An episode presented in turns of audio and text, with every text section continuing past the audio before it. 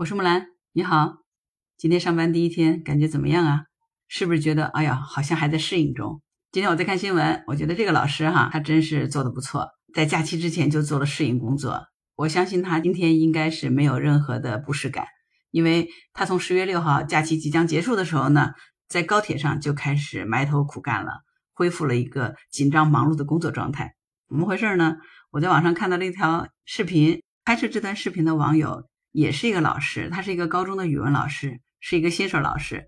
因为他自己回到学校也是要赶 PPT 的，所以他在高铁上看到有一个同行正在那边卖力的批改试卷，他就觉得特别有意思，所以就偷偷把它拍下来了。从视频里看呢，这个老师应该是一个数学老师，他正非常卖力的在批改试卷，厚厚的一摞的试卷哈，旁边是放了一张试卷的答案，他拿一支红笔，飞快哈，哗哗哗打对勾，非常快的速度就能够把一份试卷批完了。就是这个动作行云流水哈。拍视频的这个网友说，他看到这个老师在飞快的批改试卷，感觉就像昨天他们还在教室里面拼命的在刷题写试卷一样。转眼间他们已经毕业工作了，从做试卷转身变成了改试卷了，所以觉得特别亲切。因为想到自己也要赶回学校做 PPT，就特别能理解这个老师在高铁上卖力的改试卷这个行为哈。结果呢，这个视频一传出来哈，就网上就炸锅了哈。有的网友就说：“如果这要是换成一个小孩子，你就知道他在拼命的赶试卷，他在赶作业。可是现在换成老师在这拼命的批作业，哎，这个场面也是感觉蛮好笑的。其实，在以往，学生在假期结束前，飞机上、列车上忙着赶作业，这个早就不是新闻了哈。但是呢，现在老师在高铁上忙着改试卷，这一下子就能成为新闻，大家都觉得挺稀奇的。”你看评论区哈，简直是热闹的一塌糊涂，大多数都是哈哈哈，很欢脱，很 happy，感觉说哦，老师你也有这一天赶试卷的时候啊。早知道你替我说我赶作业的时候，我现在能不能说老师你这不也是赶着在交作业吗？原来老师你跟我一样啊，都是在赶着做作业。老师可是为啥你要批评我呢？有的网友就说老爹老妈，你看看老师都在赶试卷，我那赶作业那算啥呀？我跟老师是一样同步啊。除了这些欢脱的评论之外，还有很多都是质疑的声音。这些质疑的声音里头，有的说这个老师太不负责任了，批改试卷是件严肃的工作，他需要在安静的环境下静下心来批改。你这么做怎么能是对学生负责呢？还有的网友说，那这不就是小孩子临开学之前赶作业吗？这个老师也是，他教的学生肯定也是每次都是开学前才赶作业。还有的说，假期归假期。就不能晚上再处理一下本职工作吗？非得坐在高铁上在这边赶工？你这是要人工表扬吗？这个网友，我觉得你就冤枉这个老师了。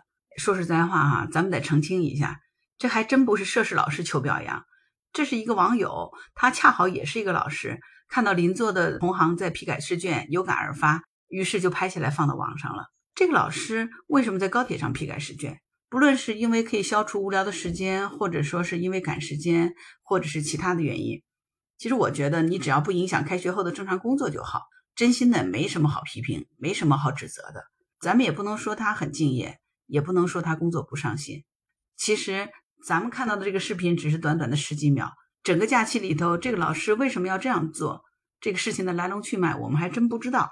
老师其实就是一个普通的职业，利用国庆的假期探亲访友、旅游啊，其实我觉得这都挺正常的。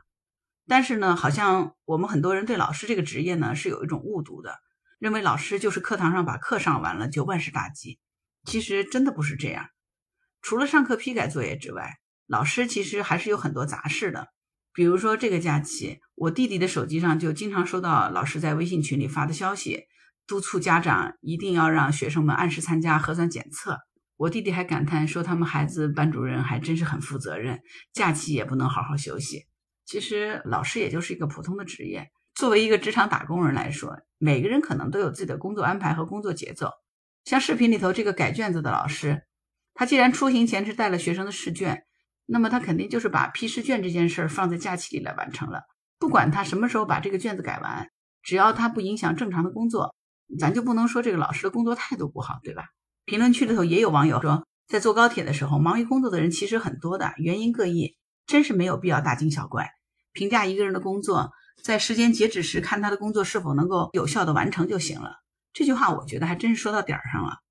因为我之前是一直在从事管理咨询顾问以及教练的工作，所以我的工作很多时候都是要到外地去，要出差，结束项目以后再返回到杭州。如果我在高铁或者是飞机上的时间是超过两个小时，我就会拿出电脑来把我自己的工作做完。我记得有一年有一个项目是在山东，当时结束工作以后，从山东返回杭州，路上有五个半小时的高铁，所以呢，我是上了高铁以后就会直接拿出手提电脑，把插座先插上，续上电，然后就开始工作。五个半小时下来，我基本上就可以把文案的工作以及报告的工作就结束了。呃，这当中五个小时的效率非常高。因为我知道，我至少有连续的五个小时的时间是可以用于支配的。其实，在高铁上的这段时间，工作效率是非常之高的。因为第一呢，我知道我有连续的五个小时时间可以做支配，这是非常难得的时间，我可以不受任何人的打扰。另外呢，因为自己全神贯注的在投入工作，所以身边的那个噪音和杂音我基本上也听不见。还有最重要的一点是。因为我刚刚从客户那边结束了访谈啊，或者说其他的一些调研工作，本身我对于整个情况是最熟悉的，所以我基本上用五个半小时就可以大部分完成文案的初稿和方案的初步总结。其实剩下的只是在这个方案上面进行细化，所以效率是非常之高的。还有你知道吗？就是像我们这样的工作呢，它是一个高强度和高浓缩性的工作。对于我来说，有的时候出去到一个项目上，我可能一去出差就会有七八天或者十来天。那我现在相当于是在一个阶段内，我把我的工作进行了一个初步闭环，从接触客户开始，一直到最后形成一个报告的初稿文案，这就形成了一个基本闭环的工作。那我回到家以后，实际上我是可以放松一两天的，相当于你忙碌工作了一段时间以后，你是可以有。这么一两天的调整和休息时间，但是如果我没有把这个报告文案的闭环给它做完，回到家以后，我是要完成这个报告才算是我整个工作完成了一个阶段。那对于我来说，这路上的五个半小时，我其实是白白在浪费它的。除非我特别累，那我可能闭目养神休息一下。但是一般来说，刚刚结束一段比较紧张的工作的时候，你的脑力其实是调动的比较高的，那个时候其实也很难睡得着，不如。把这个精力就用到工作当中，把工作给它完成整个闭环。那接下来我就去好好休息两天，然后再开始新的工作。所以对于我来说，只要带着手提电脑在高铁和飞机上做工作，是非常自然和正常的一件事儿。所以在我看来，这个老师他在高铁上改卷子呢，也是完全可以理解的。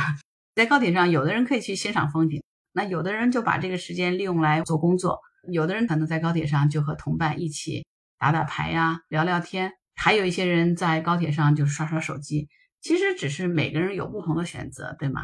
尤其是现在，呃，我们互联网这么发达，在高铁上其实随时随地是可以开展及时的通讯和交流的。很多工作可能就是在手机的沟通间就完成了。大家的工作各有不同，真的是没有什么大惊小怪的。